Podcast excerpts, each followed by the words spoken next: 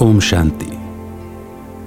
ये पॉडकास्ट जिसका नाम अव्यक्त वाणी है, ये परम पिता परमात्मा शिव, जो कि सर्व के सदगति दाता लिबरेटर एक पतित पावन हैं, उनके द्वारा उचारे गए महावाक्य हैं। सुनकर आश्चर्य भी लगता होगा, परंतु ये महावाक्य वास्तव में परमात्मा द्वारा उच्चारित हैं। गीता में किए हुए अपने वायदे के अनुसार, यदा यदा ही धर्मस्य ग्लानिर्भवति भारत, अभ्युत्थानम अधर्मस्य तदात्मान सृजाम्य हम परमात्मा इस धरती पर अवतरित होते हैं। ये भूमिका या ये इंट्रो एपिसोड सिर्फ़ इसलिए है क्योंकि ये पॉडकास्ट ओपन फोरम पर है। प्रजापिता ब्रह्मा कुमारी ईश्वरीय विश्वविद्यालय में जाने वाले भाई बहन उनके लिए ये शब्द और ये पॉडकास्ट बिल्कुल भी अपरिचित नहीं है। परमात्मा अवतरण कैसे होता है इस बात को समझने के लिए आइए पहले समझते हैं प्रजापिता ब्रह्मा कुमारी ईश्वरीय विश्वविद्यालय क्या है। विश्वविद्यालय, यानी कि यूनिवर्सिटी। यूनिवर्सिटी, यानी कि जहाँ पढ़ाई होती है। और ये विश्व की एकमात्र ऐसी यूनिवर्सिटी है जिसकी शाखाएँ 140 देशों में हैं और दस हज़ार से ज़्यादा ब्रांचेस हैं, सेवा केंद्र हैं, जहाँ पर राजयोग, गीता में वर्णित राजयोग का प्रैक्टिकल ज्ञान और योग सिखाया जाता है। दुनिया की कोई भी और यूनिवर्सिटी इतने देशों में एक साथ नहीं है। हम कहते तो हैं यूनिवर्सिटी या विश्वविद्यालय, परंतु सही मायनों में अगर देखा जाए तो विश्वविद्यालय, प्रजापिता ब्रह्मा कुमारी ईश्वरी विश्वविद्यालय या ये गॉडली यूनिवर्सिटी है। ईश्वरीय विश्वविद्यालय, अर्थात परमात्मा द्वारा स्थापित और जहाँ पर परमात्मा द्वारा पढ़ाई गई, पढ़ाई पढ़ाई जाती है। यानी कि यहाँ पर स्पिरिचुअल स्टडी होती है। स्पिरिचुअल साइंस पर रिसर्च होता है, इसलिए प्रजापिता ब्रह्मा कुमारी ईश्वरीय विश्वविद्यालय की एक सिस्टर कंसर्न राज्यों का एजुकेशन रिसर्च एंड फाउंडेशन भी है, जिसे हम आरआरएफ कहते हैं। इसके अंतर्गत समाज के विभिन्न वर्गों की सेवा करने के लिए 21 विंग्स हैं या इक्कीस विंग्स जैसे साइंटिस्ट या engineering wing spark wing transportation wing इसी तरह की बहुत बहुत सारी विंग्स हैं जो समाज के सभी वर्गों में, में सेवा करने वाले भाई बहनों की सेवा करती हैं और उन तक ये आध्यात्मिक ज्ञान और योग पहुँचाने का भी कार्य करती हैं। स्पिरिचुअल स्टडी यानी कि आत्मा और परमात्मा का ज्ञान। इसके साथ ही सृष्टि चक्र का भी ज्ञान दिया जाता है, यानी कि इस सृष्टि का आदि मध्य अंत पास्ट प्रेजेंट और फ्यूचर क्या है? इस सृष्टि का प्रारंभ कहाँ से हुआ? इसका मध्यकाल या टर्निंग पॉइंट क्या रहा? और इसका परिवर्तन काल, या जिसे अंत समय भी कह सकते हैं, वो क्या होगा? अंत कुछ नहीं होता बेसिकली परिवर्तन होता है। उसका कार्य और इसके साथ साथ स्पिरिचुअल स्टडी का कोर, कर्मों की गति का गुह्य ज्ञान। यहाँ पर यह भी सिखाया जाता है। और सिखाने वाले कोई और मनुष्य नहीं है या मनुष्य आत्माएँ नहीं है। सिखाने वाले हैं स्वयं परमपिता परमात्मा, जिनका स्वयं का कोई शरीर नहीं है। आश्चर्य होता होगा सुनकर कि परमात्मा कैसे सिखा सकता है। और ऑर्गेनाइजेशन में तो मनुष्य आत्माएँ ही रहती हैं। बात बिल्कुल सही है। कहने का भाव सिर्फ़ इतना है कि यहाँ पर जो ज्ञान या योग सिखाया जाता है, वो किसी मनुष्य आत्मा द्वारा प्रतिपादित नहीं है। वो सिद्धांत, वो पढ़ाई, वो स्वयं परमात्मा द्वारा है। जी हाँ मनुष्य आत्मा ही उसे एक दूसरे तक पहुंचाती हैं, माध्यम बनकर, निमित्त बनकर, परंतु यह ज्ञान जो है, वो स्वयं ज्ञान के सागर परमपिता परमात्मा द्वारा दिया गया है और किसी प्रेरणा से नहीं दिया गया। प्रैक्टिकल मनुष्य तन में अवतरित होकर के दिया गया है। कैसे? वो इसके पहले जो अक्षर जुड़ा है, उससे समझ में आएगा। ब्रह्मा कुमारी ब्रह्मा कुमारी अर्थात ब्रह्मा की कन्या, ब्रह्मा की पुत्री, और ब्रह्मा कुमार अर्थात ब्रह्मा के वत्स, ब्रह्मा के पुत्र, कुमार, भाई। अर्थात बहनों को कुमारी कहा गया और भाइयों को कुमार कहा गया। कुमार और कुमारी कहा जाता है पवित्र को। जो पवित्र रहते हैं, जो पवित्रता की धारणाओं का पालन करते हैं। अब ब्रह्मा कुमारी ईश्वरीय विश्वविद्यालय ही क्यों? क्योंकि जिस समय परमात्मा का अवतरण होता है, ये वही समय होता है जब धर्म की अति ग्लानी हो चुकी होती है। और धर्म की अति ग्लानी के समय हम सबसे ज़्यादा दुर्दशा कर डालते हैं अज्ञानतावश नारी शक्ति की। भारत में कहा जाता है, यत्र नार्यस्तु पूज्यंते रमनते तत्र देवता। नारी को पूजा की आवश्यकता नहीं है, न वो अपनी पूजा कराना चाहती है। परंतु नारी, जैसे मात्रा में भी है नर से भारी, वो ईश्वर के अधिक करीब होने के कारण, माँ बनने का गुण होने के कारण, सृजन करने की शक्ति होने के कारण ईश्वर के अधिक करीब है। शायद इसलिए हम कहते हैं कि ईश्वर घर घर नहीं पहुँच सकता था, इसलिए उसने माँ बनाई। ये एक गुण नारी को कुछ अतिरिक्त शक्तियाँ और विशेषताएँ प्रदान करता है। जैसे, हम जानते हैं कि नारी एक घर को सुव्यवस्थित रखती है, स्वच्छ रखती है, और अपनी नेचुरल फंक्शनल नॉलेज से बिना किसी विघ्न के घर के क्रियाकलापों को अपनी शक्ति से संचालित कर लेती है। नारी, अर्थात वो माँ, जो पति को भी संभाल लेती है, अपने बच्चों को भी संभाल लेती है, और सारे सामाजिक कार्य व्यवहारों में भी दक्ष होती है। यदि किसी घर में माँ नहीं है, लेकिन एक कन्या भी है, कुमारी है, तब भी वह घर स्वच्छ रहेगा, सुव्यवस्थित रहेगा ऑर्गेनाइज रहेगा। लेकिन एक ऐसा घर जिसमें ना तो कन्या है, ना ही माता है। उस घर के हालात देखिए। वो घर ऑर्गेनाइज्ड, व्यवस्थित हो ही नहीं पाता। वो छोटी सी कन्या भी अपने पिता की संभाल कर लेती है, अपने भाइयों की संभाल कर लेती है। मगर भाई बहुत गुण में विशेष हैं।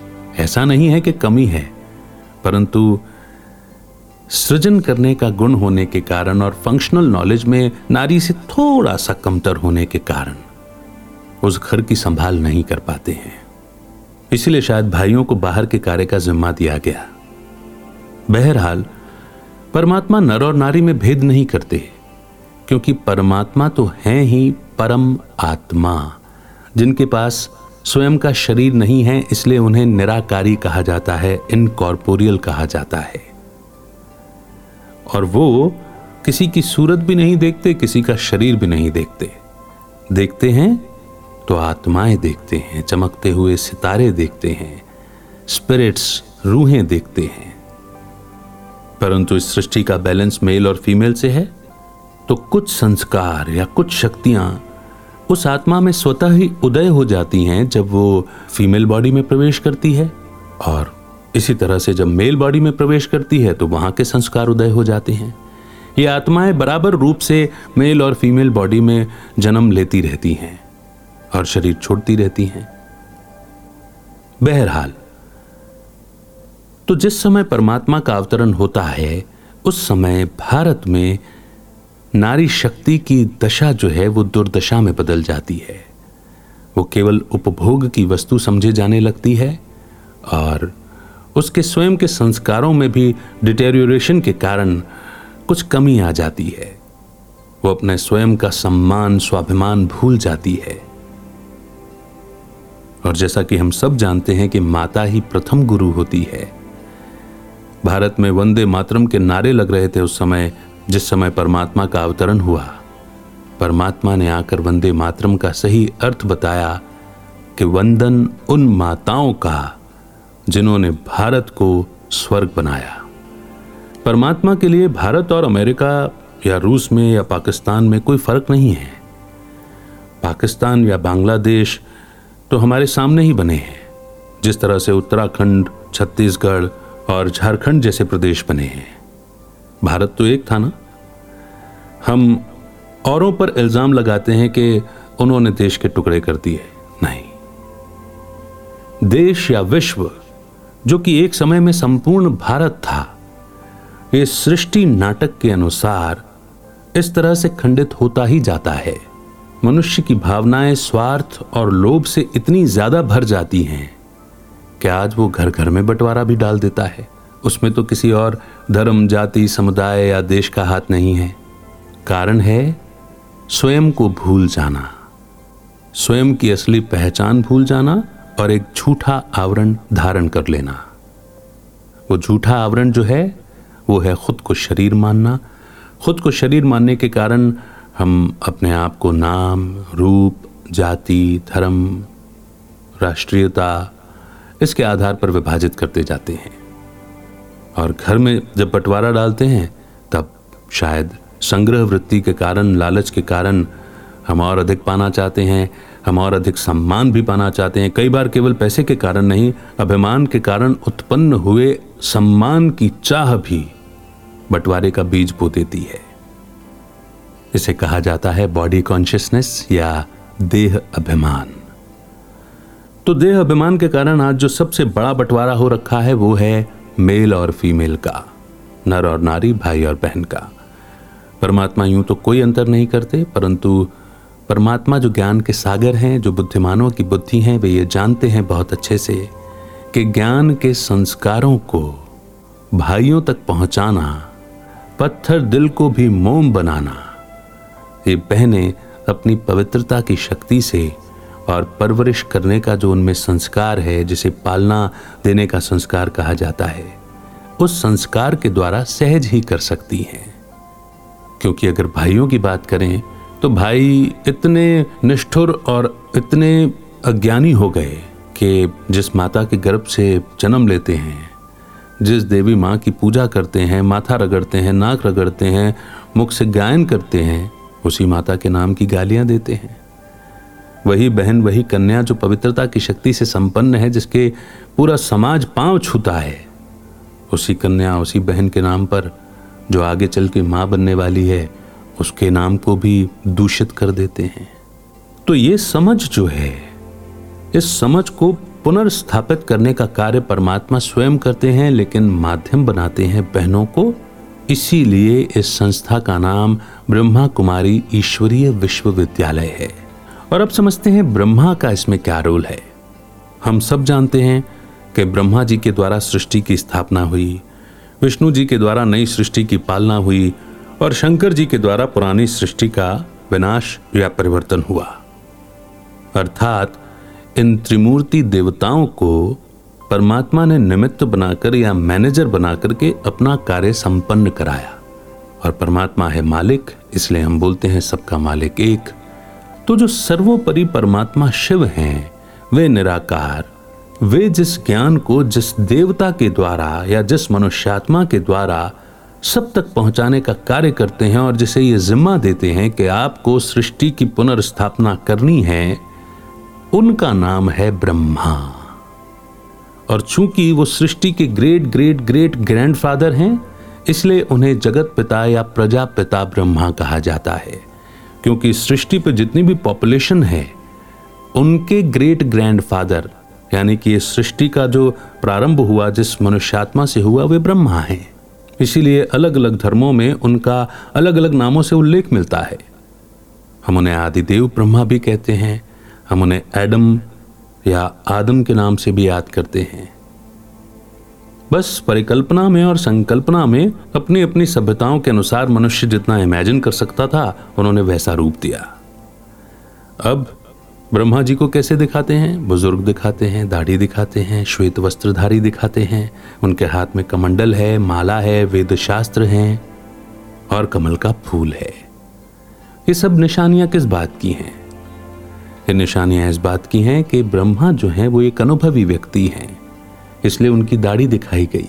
वे बुज़ुर्ग हैं, जिन्होंने जीवन का अनुभव कर लिया, जिन्होंने परमात्मा की खोज में अनेक गुरु कर लिए।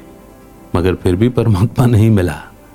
तब परमात्मा ने उनकी खोज से, उनकी चाहत से, उनकी अति जिज्ञासा पर प्रसन्न होकर उन्हें स्वयं का परिचय दिया, उन्हें उनका परिचय दिया और उनके द्वारा सृष्टि की पुनर्स्थापना का कार्य करवाया और उनका दिव्य और अलौकिक नाम रखा प्रजापिता ब्रह्मा।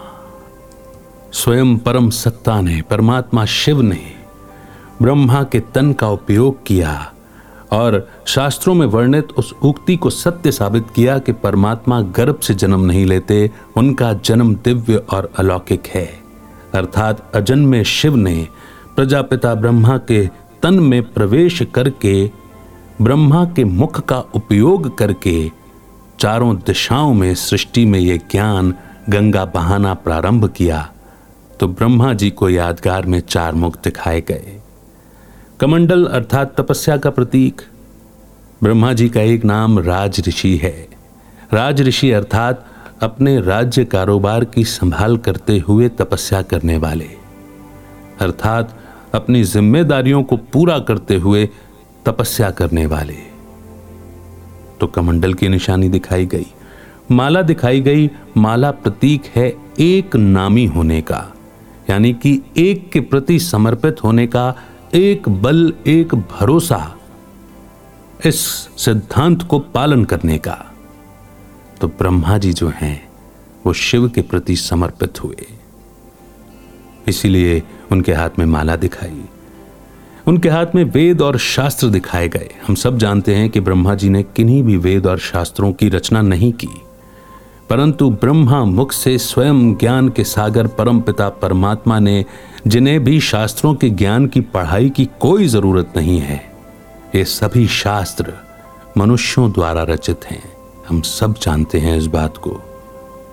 इसीलिए उन धर्म शास्त्रों में वर्णित सार को, क्या सत्य है, क्या असत्य है, उन बातों को भी सार रूप में स्वयं परम पिता परमात्मा शिव ने प्रजापिता ब्रह्मा के मुख से स्पष्ट किया। और दिख कौन रहे थे? ब्रह्मा। क्योंकि निराकार परमात्मा को इन आँखों से देखा ही नहीं जा सकता।